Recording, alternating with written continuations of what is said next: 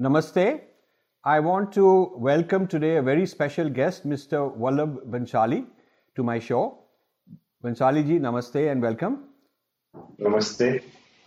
Uh, he's a very interesting person, uh, a very accomplished industrialist, very successful in the business world, a long time meditator, vipassana, a philanthropist, uh, with very clear ideas on education, on India, and, and so many other things we'll talk about.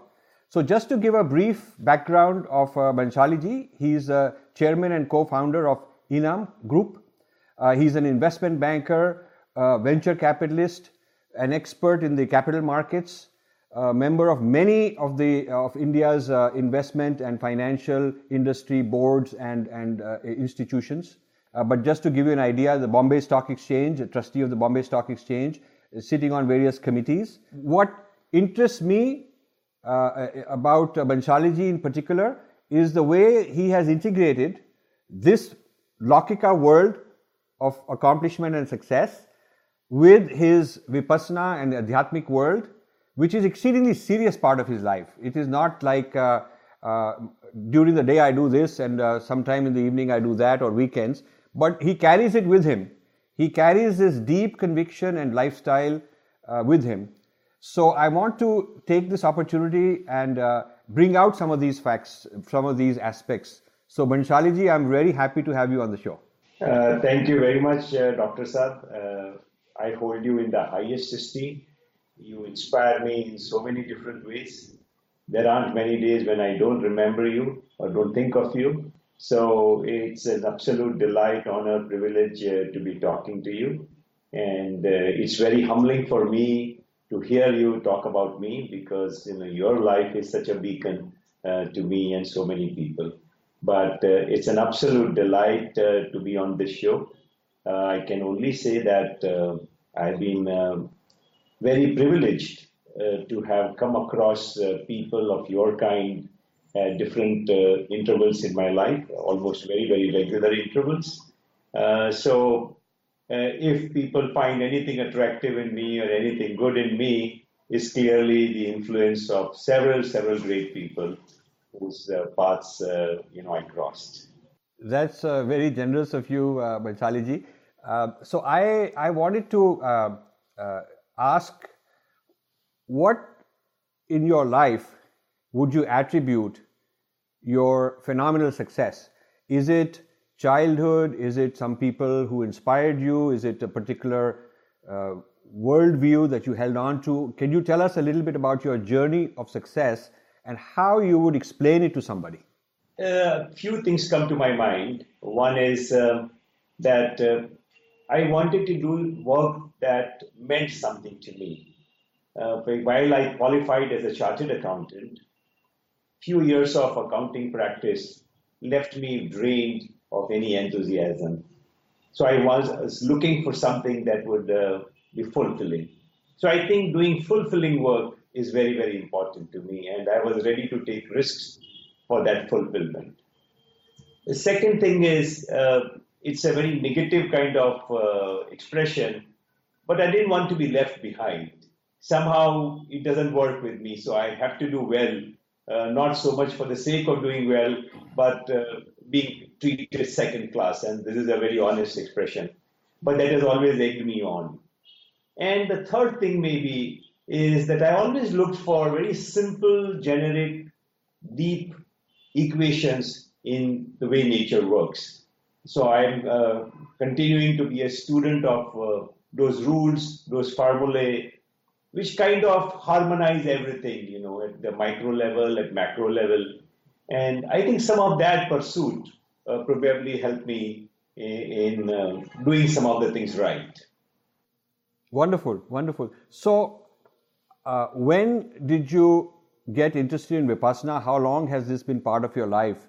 And can you tell us a little bit about uh, your journey with Vipassana? So I lost my mother when I was very young. I was 13 years old, and she was ailing for a while. Uh, she had a terrible disease, and uh, I saw her suffer as a young child, and I was very, very attached to her. That kind of uh, made me pensive, and uh, I lost my sleep. and I've never been uh, good at sleeping ever since.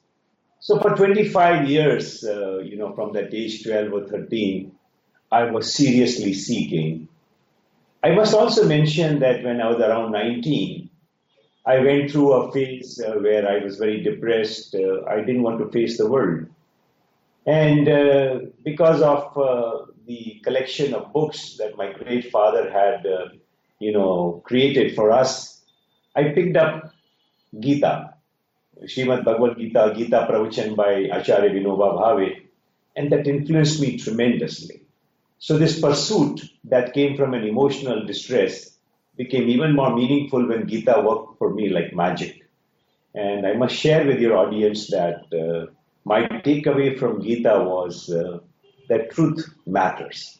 So how there was a sense of falsehood that we want to project in our life, and once we drop that, how empowered you feel. So admitting your ignorance uh, and uh, admitting your status in life, that kind of uh, was an explosion in my mind.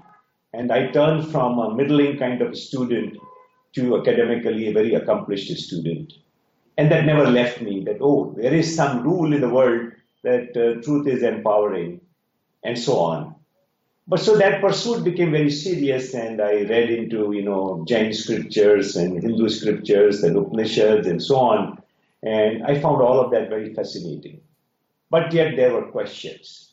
Uh, so I enjoyed reading various shlokas from Upanishad or you know some of the Jain uh, scholars' work, but they didn't give me complete answers. So I had heard about Vipassana, you know, for a while, but I could not go to the course. In 1989, I took my first course. And by the fifth day, everything started to make tremendous sense for me. So a lot of the principles and axioms that I had, you know, memorized by heart and that inspired me, they suddenly came to life and like truth was on my palm. So those uh, first five days of struggle and then, you know, this enlightenment kind of situation uh, that I experienced uh, um, confirmed my Vipassana pursuit forever since. So it's now been uh, close to 28 years, and uh, shortly I'll take my month long course in Vipassana. So it's been extremely fulfilling uh, as you know yourself, and you're a Vipassana meditator too, that um, how simple, how direct, how non-ritualistic that whole meditation practice is, and uh, I have benefited immensely. I can probably say that I don't have any questions left to ask of the universe. I can probably see most of it. So it's been extremely good for me. This is uh, this is an amazing uh, uh, amazing account of an amazing journey, and I thank you for it. This is very precious for us to hear this sort of thing. So, uh, pre vipassana you found separate answers and Vipassana integrated them, made them reality, lived, actually experiential. From theoretical shlokas and all to an actual embodied experience. And once it's embodied, it's like uh, it's me and mine, and uh, it is so inseparable that uh, there is just no doubt about it. It's not a question of intellectually arguing with somebody, it's as real as anything can be. So you've achieved that, and that is absolutely uh, phenomenal. So this is an area where we have commonality. In fact, uh, one of the books I'm writing is on um, uh, the mindfulness field in the West. Uh, the whole Vipassana being renamed mindfulness, I, I'm not too happy about it because when they say mindful, you know, mind can be full of all kind of things. And uh, yes. uh, it's more mind emptying also. So I have a, uh, I'm, I'm writing about uh, the whole history, uh, especially focusing on what is not acknowledged, the, the whole Indian contribution. Uh, and the, this is part of my mind sciences, mind sciences kind of initiative, which is very sure. dear, to, which is very dear to me. So we have a lot to share and a lot to lot to talk about in this area. So how does so? Tell us about the foundation the, the, the Global Vipassana Foundation, what does, uh, what does it do? Uh, what is its goal? So people can understand. Sure. The primary purpose of all Vipassana bodies, uh, whatever they are called, is primarily to make people aware of uh, this, uh, what we call renewed availability of Vipassana in its purest form, In this case, uh, it had two or three objectives. Uh, one was to show gratitude to Burma, Myanmar now, and the great teacher who was uh, who taught uh, Acharya Goenka. And so to do that, we created a Burmese structure and a grand one. So the Global Vipassana Pagoda near Bombay is a replica of the world famous Shwedagon Pagoda. And in that, uh, we have an art gallery uh, which uh, you know depicts Buddha's life and the contribution of Sayagyi U Ba Khin. The second was uh, the, we built a meditation hall uh, within the pagoda, uh, which is the largest hollow stone dome in the world, and therefore we made it a marvel. We made it a double marvel the vipassana is a marvel, and then you know that meditation hall is a physical symbol of uh, the vastness and how you can be on your own in the true Shraman sense. Uh, so that hollow pagoda, which is pillarless and seats 10,000 people, is absolutely wow. a grand monument. I would like to come and visit it. Where is it now? You must. Uh, it's near Bombay, and I'll be very happy to accompany yes. you there. So I would love about to. Half a day to, yeah, we need about half a day and uh, it's extremely fulfilling experience. Yes, yes. The third objective is that uh, uh, we have all kinds of people. So you know, for some of them get attracted by the physical monument, but once they come there, uh, they become more curious about vipassana. And we also offer anapan courses there, which is about a half an hour course, and you get uh, you know familiar, you get introduced to this very basic uh, course, which is the first course in vipassana you know, the first phase of Vipassana for the first three days. And that, for the first time, for most people who take that course, uh, is an experience that there is a witness element in us and they can discover that. So, a uh, good fraction of the people who take that course eventually take also the longer Vipassana 10 day course. So, I think those are the three objectives, and uh, I think uh, we're doing well in the meeting those objectives. Excellent. This is this is excellent. So, uh, Bhanshali how would you uh, how would you uh, consider uh, dharma in general and vipassana in particular operative in business decision making? Because you know, I I find that what one of the things remarkable about you is the integration. I find a lot of people who in an ashram setting they have a certain switch which is ashram switch and then there is a worldly rat race Wall Street switch setting, and the two are kind of it's almost like bipolar, and they are not uh, integrated. So they are almost they're talking differently. They're embarrassed. It's almost like their uh, worldly uh, professional life in that context. They are in denial about uh, their meditative life as if there's something wrong. So there is a disconnect. I notice this a lot among our people, uh, and some of them have been pursuing both successfully but separately. In your case, I think one of the important things to find out for our audience is how you brought the dharma into your business life. What, what are some of the things people can do with dharma or should do as part of their business professional decision making? I find this uh, rather intriguing and actually silly when people uh, as you rightly said, uh, wear different masks. Because while those two parts can be different, you are the same entity. Mm-hmm. And whenever you will have this bipolar kind of uh, lifestyle, you'll be miserable. Whereas Dhamma is all about happiness. It's only when you have integrated uh, integration in all the aspects of life, physical, mental, intellectual, professional, financial, etc., that you will have harmony within and you will be able to see harmony outside. So I think uh, I can't really see, I mean, I can't remember a moment when I took a conscious decision to integrate them, but that happened easily. And it may be something to do with uh, my experience uh, when I was around 19 and I read Gita and uh, interpreted the teaching as one of, uh, you know, basing your life in truth. And for me, truth, uh, I define as the shortest distance between two points is a straight line, and that's truth. So when you are straightforward about things, uh, life is very, very simple. And uh, that's what we brought to our business. Uh, and yoga karma kaushalam, the excellence, is something that is uh, expected of anyone who wants the world to take a serious note of that person. Uh, why should the world bother about, uh, you know, I mean, if you're not pursuing excellence, it's only a matter of time they'll drop you.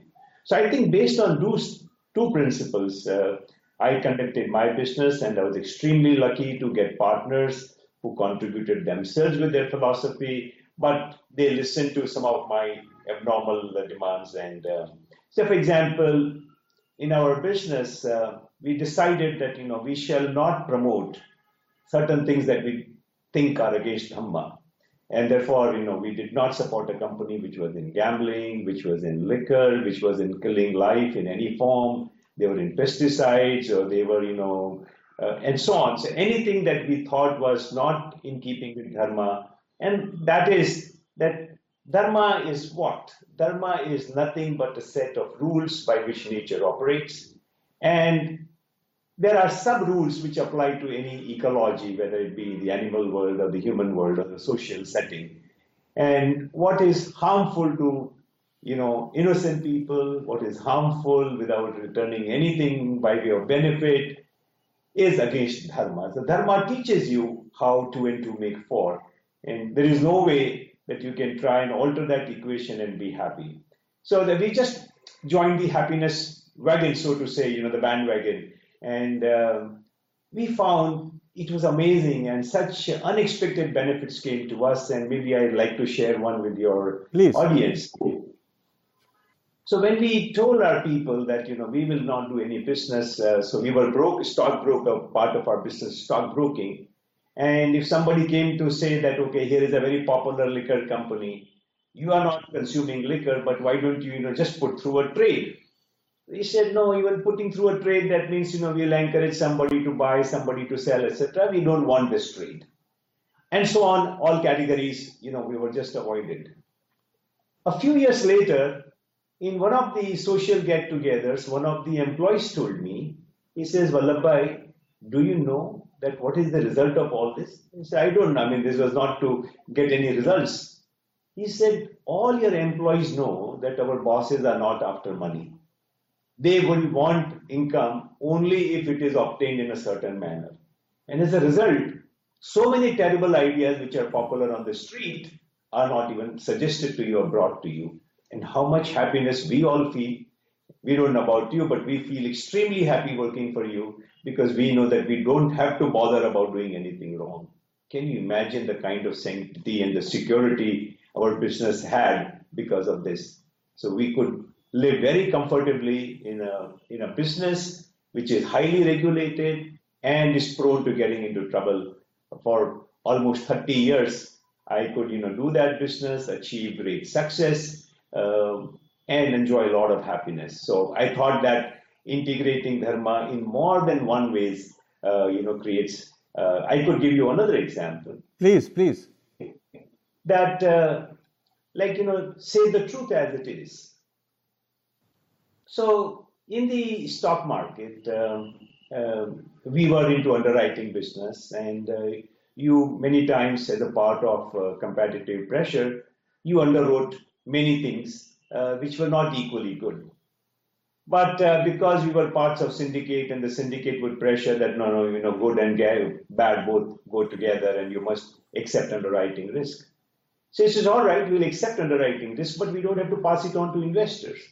So if we were promoting five ideas and we thought two were not as good ideas, I told my people, let's mention out to our investors that this is available, but may not be the best recommendation. And that was very simple. So many times, because you don't recommend, it doesn't mean people don't want to buy. People may still want to buy, but you know, we did our dharma by telling people as things were. And over a period of time, uh, we developed a reputation that if we put our name to an idea, it became a hot idea. So we lost little, but gained tremendously.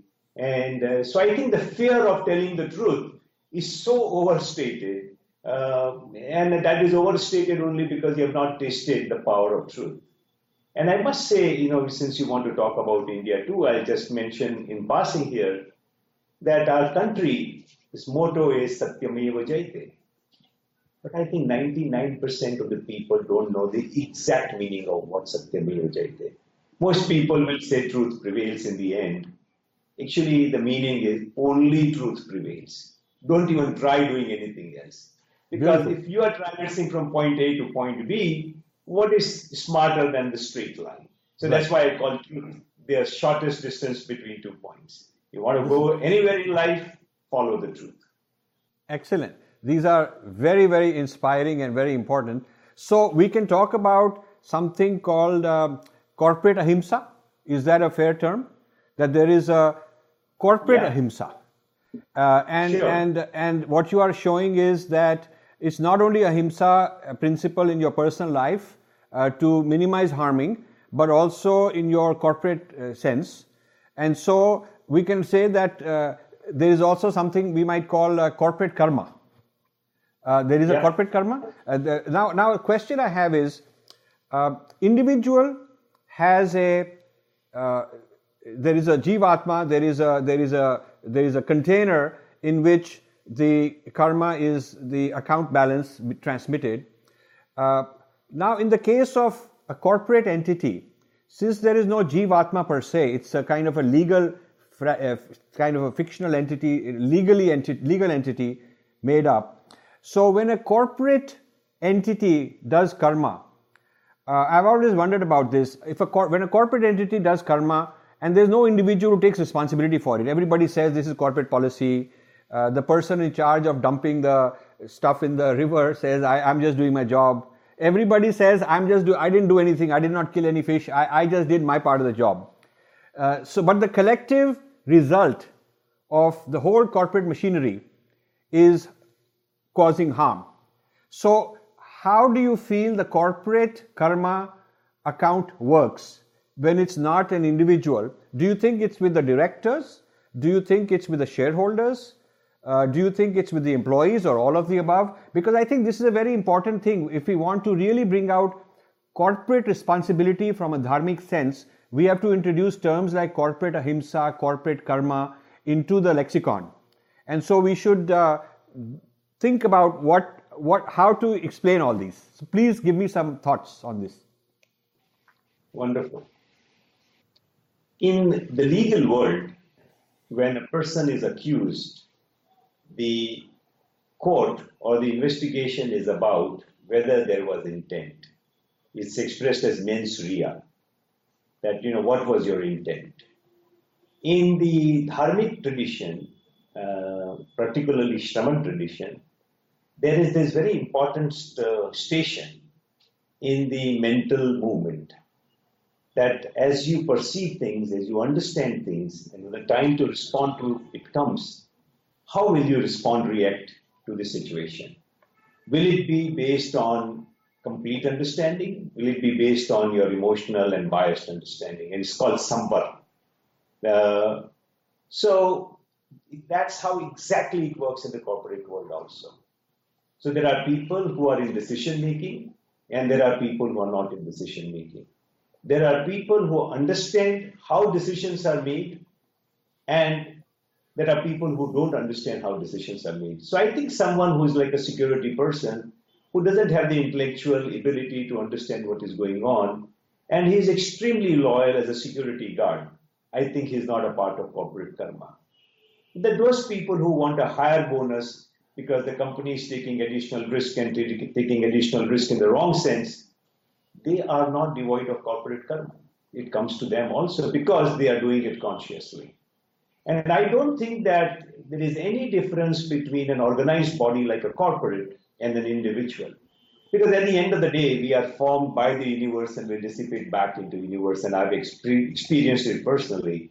So I can say it with some authority, at least, you know, when the world may accept it or not accept it. But that, you know, you are a collection of your biases. It is your biases about the understanding of the world that creates new life. And the corporate continuation is also the same thing.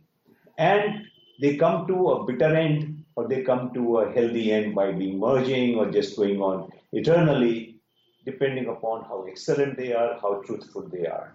So I don't see a difference at all in the way corporates work and individuals work.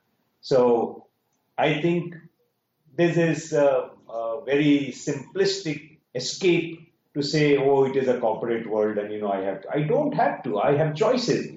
I gave up my accounting practice because it wasn't fulfilling and so on.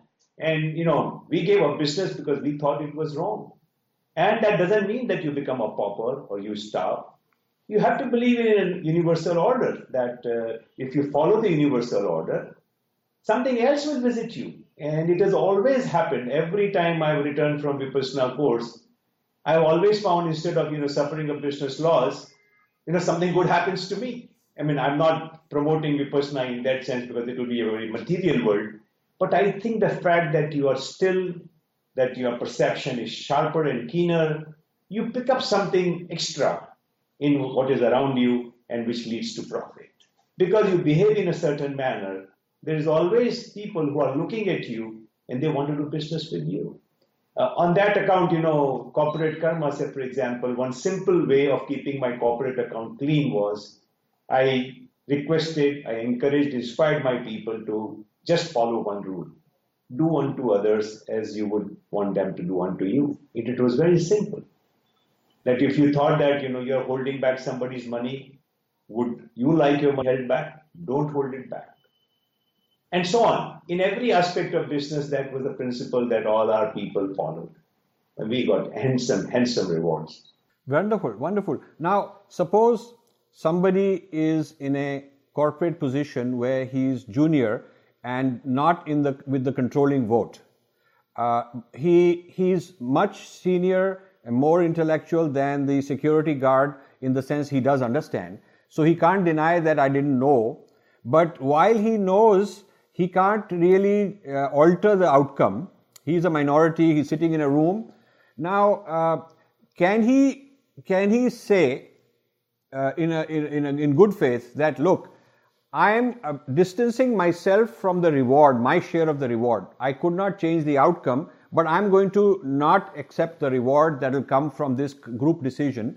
They are going to do this anyway. I have no choice. I am part of this, but I, I will. So, in other words, this is a case where you are renouncing the phal of the karma, but not able to avoid the karma. Is that a kind of a second best choice that you could make? See, universal forces are so strong that no individual can change it, right? I think scriptures are full of stories. Yes. Buddha himself said that I could not prevent my own clan to come to complete annihilation, as we know that the Shakya Vansha came to because they were very, you know, uh, fierce and uh, they were pugnacious and they got into trouble all the time uh, Buddha prevented them, you know, from getting into war a couple of times, but eventually they fought themselves into, you know, complete annihilation. So you cannot alter the forces. But, you know, I mean, for example, we have whistleblower policy currently. That those who will, you know, tell on what is going wrong in their organization. Or there are, you know, corporate governance rules where some people will make a disclosure and thereby they get exonerated when the law takes its course. So I think uh, there are various ways that we detach ourselves from the wrong. Not only if we can't prevent the wrong from happening, we can definitely get away from its rewards. And I think in many, many situations, you can just leave that company and uh, you know take the risk because you cannot uh, to walk the path of truth. You have to take some risk. Uh, I can't disclose the name of a company or something, uh, some uh, company came to me at some point of time to seek advice. This company had a terrible reputation, but they had wonderful prospects because of the business that they were doing.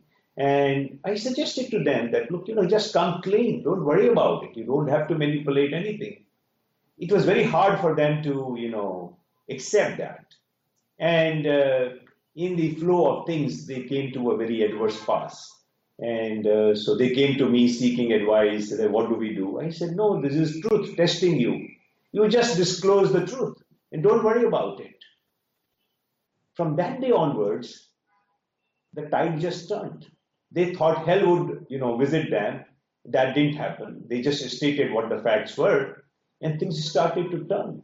And uh, the company has grown five times since then in a short period of time. So we just just fear that you know what will happen if I speak the truth because It's your formation. You have a false perception that falsehood is, you know, going to create great results. If that were the case, oh, so many charlatans and you know frauds would have succeeded in the world. Nobody has lasted long. It is the good companies and the great companies and the Buffetts and the Mungers of the world who have done phenomenally well by just being straight and simple. You know, always emphasizing governance, uh, transparency, and so on. So I think there are more examples of Dhamma succeeding than failing. So big success can come only when you follow the path of truth. So I have an idea could there be a mutual fund which uh, only invests in companies uh, where, where you, let's say, someone like yourself uh, forms a group that uh, evaluates the Dharma index, the Dharma rating, uh, like we have ratings of various kinds. And so, uh, on the scale of Dharma rating, you know, it publishes a Dharma rating on, for major companies based on a criteria, weighted average, and so on. And the, and this is about not only ahimsa towards nature and so on but also employee how you treat employees how, how honest you are transparency uh, lack of greed and whatnot. So there could be various criteria uh, then do you feel that this dharma rating could result in could be utilized to make a mutual fund of uh, companies that are uh, above a certain rating in the in this dharma index uh, the, the dharma system.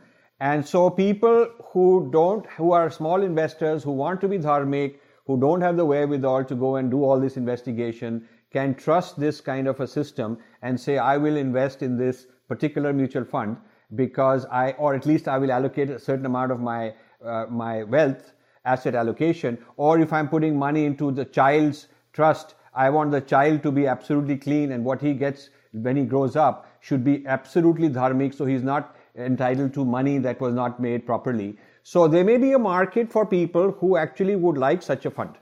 In a way, there are funds in the world which uh, practice some of this without calling themselves dharmic fund because they don't want to invest in companies which don't have good governments. Uh, but some of it can be very judgmental.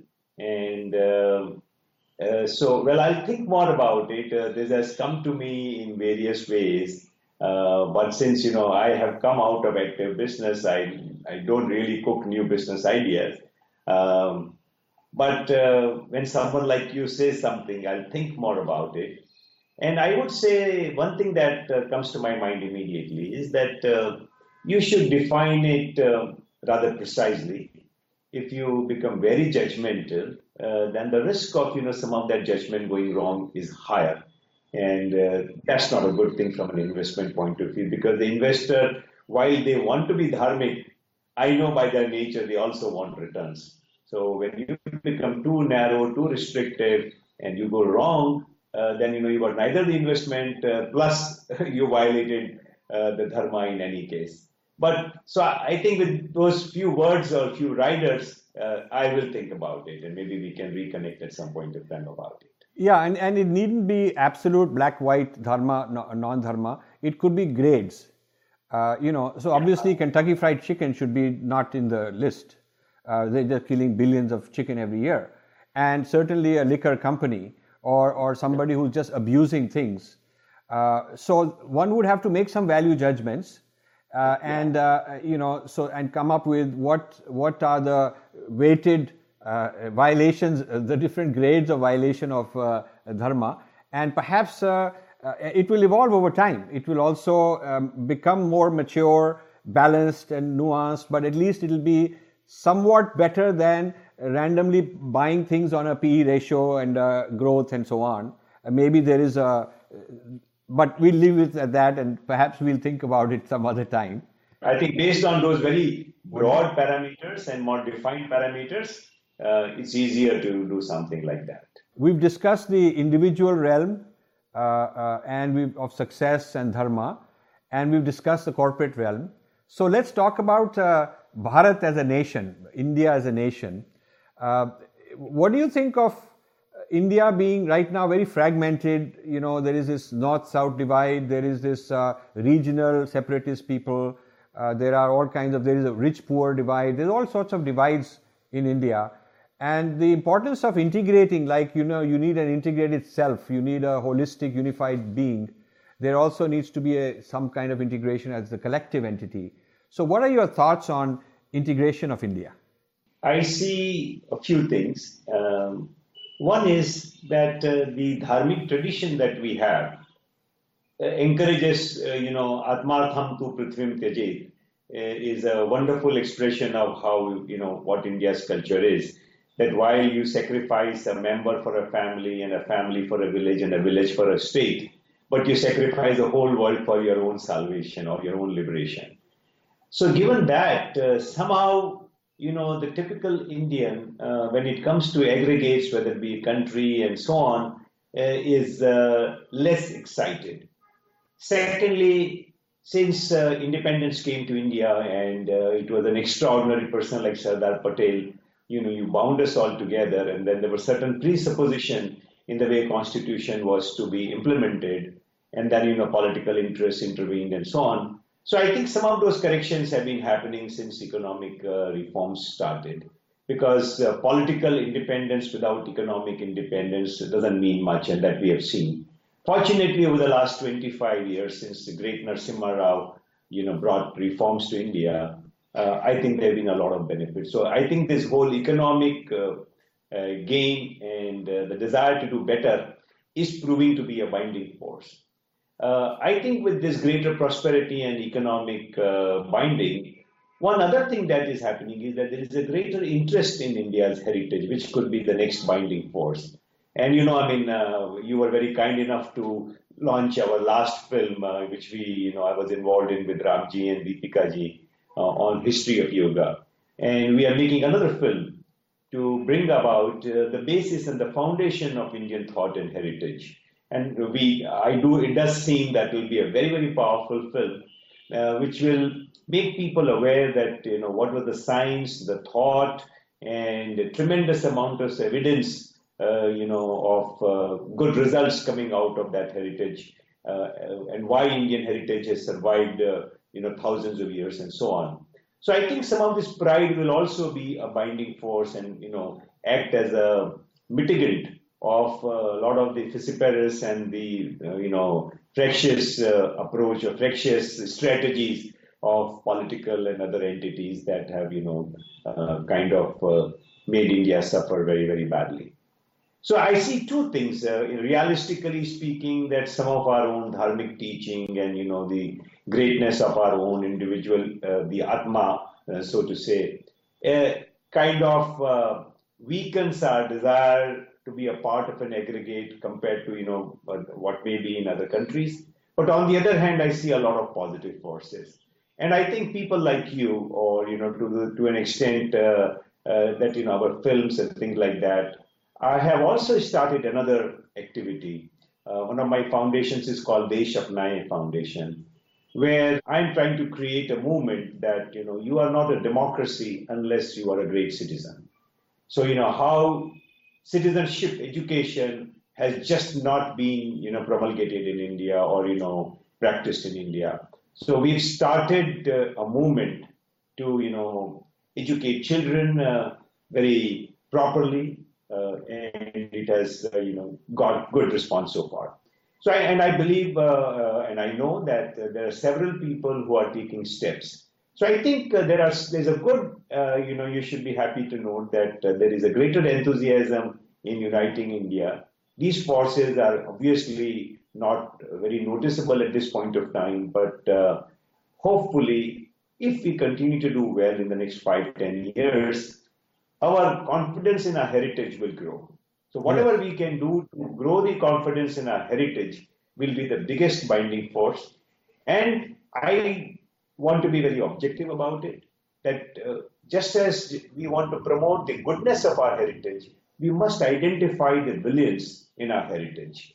That, you know, what forces made us, uh, you know, disintegrate or what made us weak. You must identify those causes very correctly and take corrective action. If you do not do that, then, you know, it will be a fool's world again. This is wonderful. This is wonderful and I'm uh, I'm glad you are part of it. I'm part of it. This whole idea of uh, uh, investing in uh, heritage studies uh, so that uh, from the higher level of university level people, media people, young people, there is material available that is good for our heritage. This is, I think, a very good idea. And you also correctly pointed out that economic success is necessary for that because when you have resources, you can invest the resources into these sort of things. For instance, China is investing now into its grand narrative, and they've started these Confucian institutes all over the world uh, to, to teach people about the greatness of China.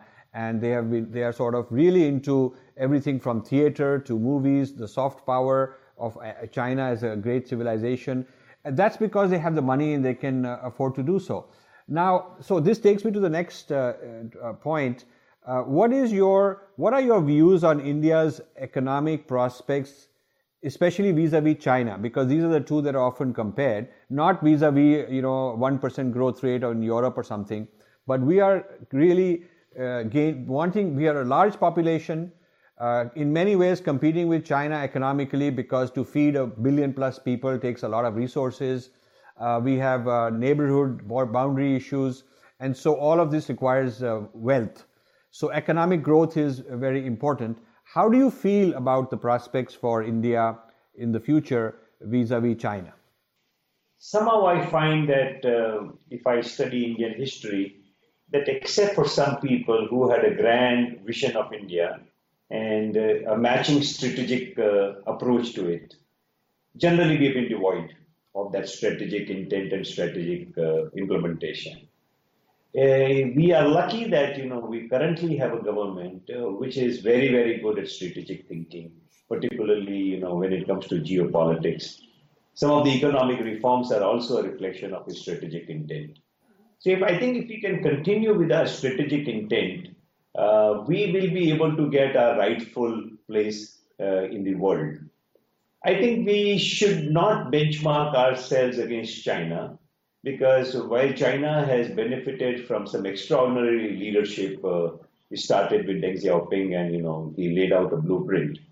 But uh, it's not, uh, as they say, that uh, being jealous of somebody who came first and you know defeating that person is more important than you know the pain of coming second. So I don't uh, harbor that pain because India will do quite well, even if we, you know, go uh, from, you know, $800 per capita 10, 15 years ago to even $3,000, $4,000, we will live very well. I think what is India's opportunity vis-a-vis China is that uh, to enjoy a lot more goodwill of the world, to contribute a lot more to the softer aspects of our life, uh, to you know give the software for life, you know, with yoga, Ayurveda, or you know our Adhyatma tradition, something where, you know, in, in, those areas, India will be far ahead of China, I'm sure. So I think uh, by getting economic prosperity to a certain level that where, you know, we are not preoccupied with subsistence and we can uh, do more, uh, India's chance is not only to become prosperous, but to, you know, give happiness and the tools of happiness to the world. And I see a serious, serious potential for that uh, I don't know if enough is being done. It clearly, Modi ji has been able to, you know, get uh, yoga recognized in a big way, which is a wonderful thing. But we need more of uh, those kind of actions. So, um, what do you think of, uh, in the economic sense, what do you think of the growth of population? How do you feel about the India's growth of population? Now, I remember when I was a young boy, you know, many decades ago, they were concerned about the population problem of India, uh, that India won't be able to feed itself, and there were all these attempts to have birth control, population control, and then they were relaxed. Now the population is two and a half times what it was at that moment. Uh, we are able to feed ourselves thanks to the green revolution and things of that sort. Uh, however, do you think it can continue indefinitely? Is population growth a liability that we are avoiding, we don't want to deal with it. Uh, we say that uh, there is a youth dividend, but you know, if there are 20 million youth entering the job market, but there aren't 20 million new jobs being created, then there's also a misery being added. And so, are we just delaying this problem because it's politically very difficult to deal with it? Do, do you feel that that's an issue that uh, we haven't addressed? I think to an extent, what you're saying is absolutely right. The population dividend or demographic dividend, as popularly known, applies to when that manpower is skilled uh, and you know capable of you know taking up highly skilled jobs or difficult jobs. But that's not the case in India. So I think uh, we should not fool ourselves that we are enjoying a demographic dividend. Yes, uh, good thing is that uh, the reforms that uh, that we have seen in the recent times they are very difficult decisions because in the immediate term they all lead to deceleration of growth as has been happening. And so it's a hugely politically risky uh, you know thing to do. But you need well determined people to do that and that has been done. Uh, i think there is this talk of doubling farmer income.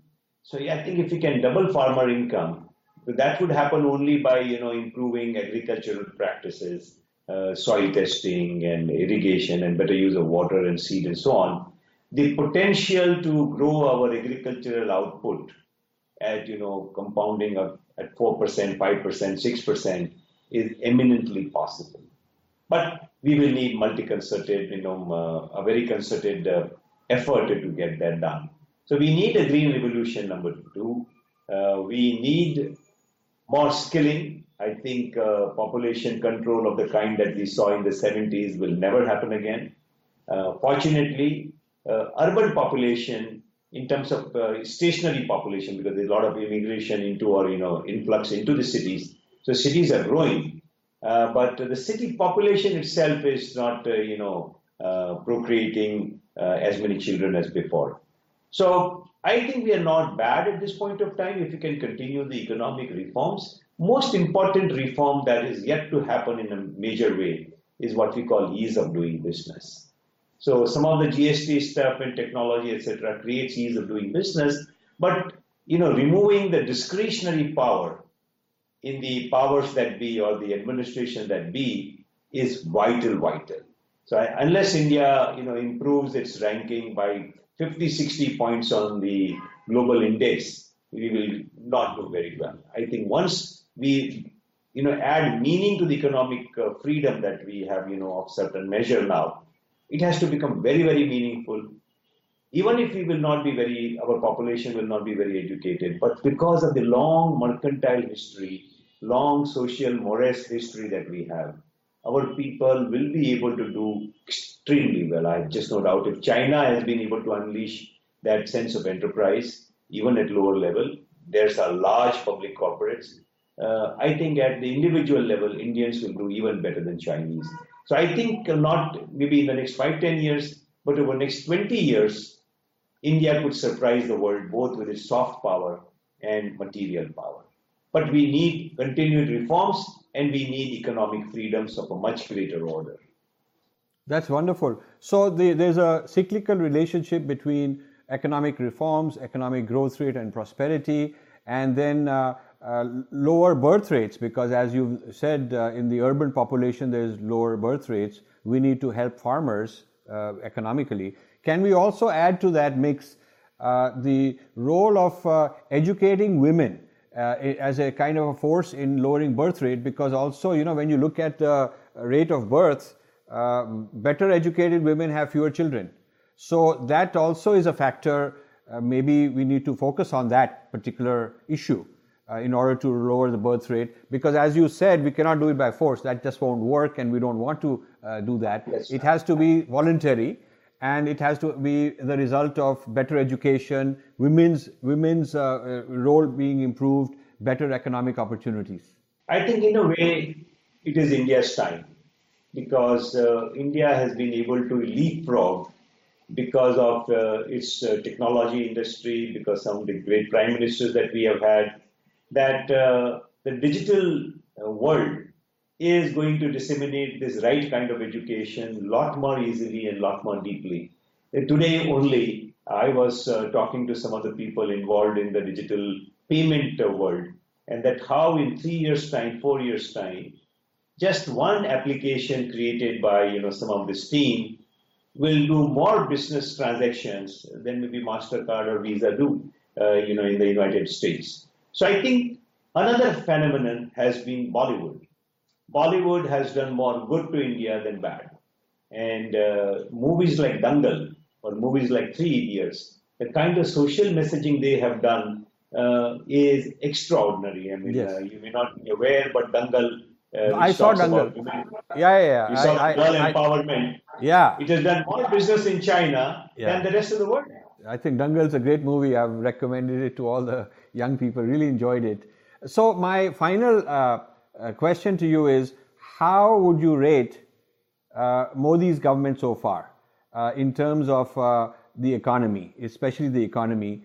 Uh, what do you think they have done well, and what are some important challenges? I mean, they've done some very provocative things like the demonetization, the GST, and so on. What is your take on that? I think their strategic intent is uh, is superb. Uh, their will to you know bring about change is superb, absolutely. Um, and uh, when you take a plethora of actions, a number of actions, some of them will not work as well as others. So I think uh, that they should be uh, you know not accused of uh, what we call making any serious mistake there.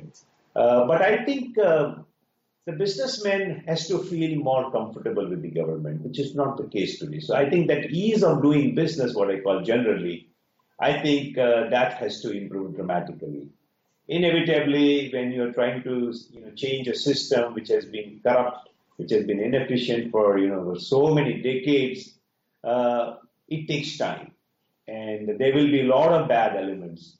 But you will have to show trust. Government will have to show trust in businessmen and in the citizen and you know ease off some of the administrative and uh, tax uh, pressures on the people uh, once that happens i think a lot of these economic reforms will be taken upon that means people will take greater risk so today our challenge is that uh, uh, we are working on one and a half engine uh, which is like public spending and private sector is spending very selectively this private sector has to take the lead so we must take definite steps that, you know, how do we get the animal spirits going again in the private sector? That cannot be deferred for any longer. Uh, so it has been like that for the last four or five years. Uh, we have about one and a half year to the next election.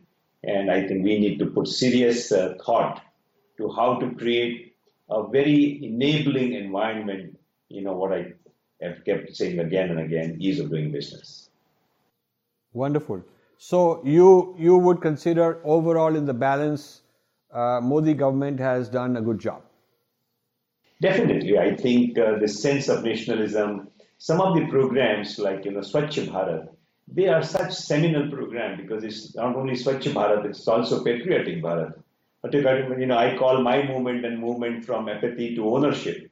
He has already started that kind of movement. So I think uh, on various uh, grounds, this government has done uh, brilliantly. You, a government can always do more. So I mean, I just pointed to some of the areas. Yeah, I agree with you. I think that uh, this is the first government in many years where they've taken on some issues very honestly, very seriously, not quick result oriented. Maybe some decisions have a short term uh, kind of a uh, you know price that people are paying and it's unpopular like the demonetization. But you know if you can clean up all the cash economy and turn it into electronic uh, long term you're going to get lots of value. So i think they've made some risky calls. But the ability to take risk in a democracy depends on how much concentration of power one has. Uh, so you know in the early days after independence nehru indira gandhi and all they had so much concentration of power they could have done so much more at the time when we were this one or two percent growth rate kind of economy, they could have done very bold things, and we would be way ahead of China by now if we had done that. So Modi ji is starting with some of the handicaps uh, because of the past, whatever we have. But I think we need to encourage the government. We need to make this government last long. This is the kind of thing that uh, we cannot afford a disruption where somebody else were to come in and do something different. Then we're back and forth. You know, this continuity has to maintain. So I'm also Absolutely. very happy that they are consolidating their majority in the Rajya Sabha, which gives them the ability to take bold action. And and we That have to right. we have to trust honest people uh, to to uh, give them the power and say, okay, you now take bold action. We are behind you. I think that's uh, that's a that, and I'm very glad we we agree on that. So now I want to, in closing, uh, I want to give you the floor to address our people. Uh, so just to let you know, we have uh, just crossed 3 million followers on Facebook. They're, they're watching this. uh, 65 to 70 percent of them are between the age of 18 and 35. So you're addressing the youth. Oh. Uh, they are in many countries of the world, most of them of Indian origin, but not all. Uh, and in India also, when I do a breakdown of the uh, the demographics and the uh, you know analytics, uh, I find that a heavy concentration are in Karnataka, Maharashtra, uh, Andhra Pradesh, Gujarat. So uh, this is not the sort of northern belt dominated thing. It, this is very distributed all over. And then there are people in Dubai, there are people in Malaysia, Hong Kong, Belgium, England, all kind of places. So given this, given this wide, uh, broad uh, floor, I really would like to have you request you to give your closing remarks on whatever thoughts you have. What I'm currently fascinated by is the power of uh, selecting the right rules. Uh, when we, you know, whether we are sick, whether we have a problem uh, in uh, at our home in terms of electricity is not working, furniture is broken, something goes wrong in the in the culinary area, how an expert comes and applies first principles and gets things right. So also life has a science. The teaching of dharma, in a very secular, secular is a bad word, but uh, in a fundamental sense, uh, when we apply those rules, not half-heartedly, as we started this program with that, you know, people have two faces, not in that manner. When you put abiding faith in what you know to be correct rules, what tremendous rewards you get in life. Whether material success of an extraordinary proportion comes to you or not, I can tell you that the kind of peace, the kind of happiness, the kind of power you feel by just following those fundamental rules of you know nature called dharma are amazing.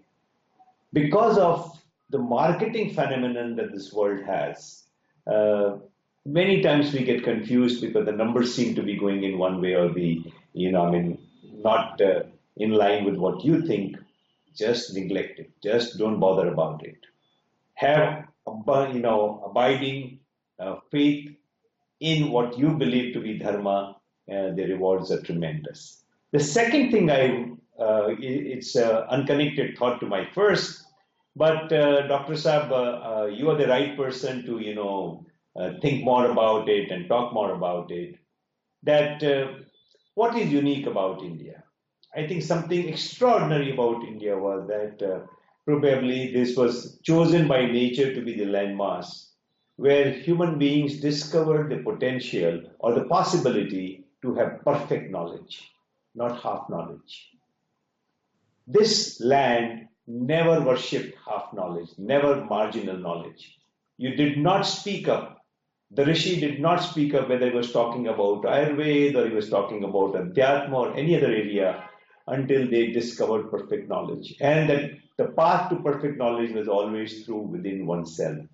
So this whole yoga philosophy of achieving perfect knowledge. And what happens when you don't have perfect knowledge and yet you have power or you use half knowledge to achieve power?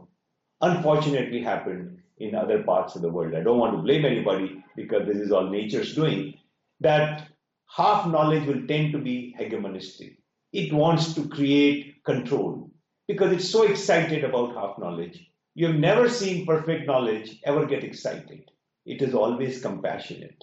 It does not copyright, it does not patent uh, its knowledge because it's not excited about it. It just sees as, you know, how wonderful, how lucky I am to have got this perfect knowledge. That's how Buddha was, that's what Mahavir was, that's how all our rishis were.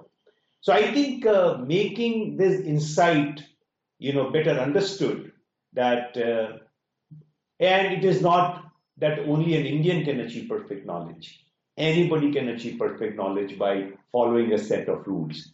And let people from all parts of the world see this potential to achieve perfect knowledge perfect happiness for oneself and create perfect harmony in the world. I think that would be wonderful. And Dr. Saab, I appeal to you to think more about it and talk more about it. Well, thank you very much, uh, uh, Vallabh ji.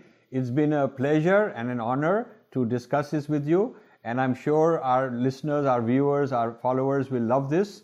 And I look forward to seeing you in Mumbai. I'll be there in India in uh, the second part of uh, second half of November and early December. And of course, in the IIT Madras conference, uh, December 22nd uh, inauguration, we are looking forward to seeing you. But I would love to come to Mumbai before that and spend some time with you. Also visit the center that you have built, and uh, it would be a delight. And on that note, thank I you very want much. to, I want I'm to, honored. Thank you. I, I want to I want to thank you for coming, and it's been a real honor. And we'll continue being in touch. Indeed, sir. Thank you. Thank you, and namaste to everybody. Namaste.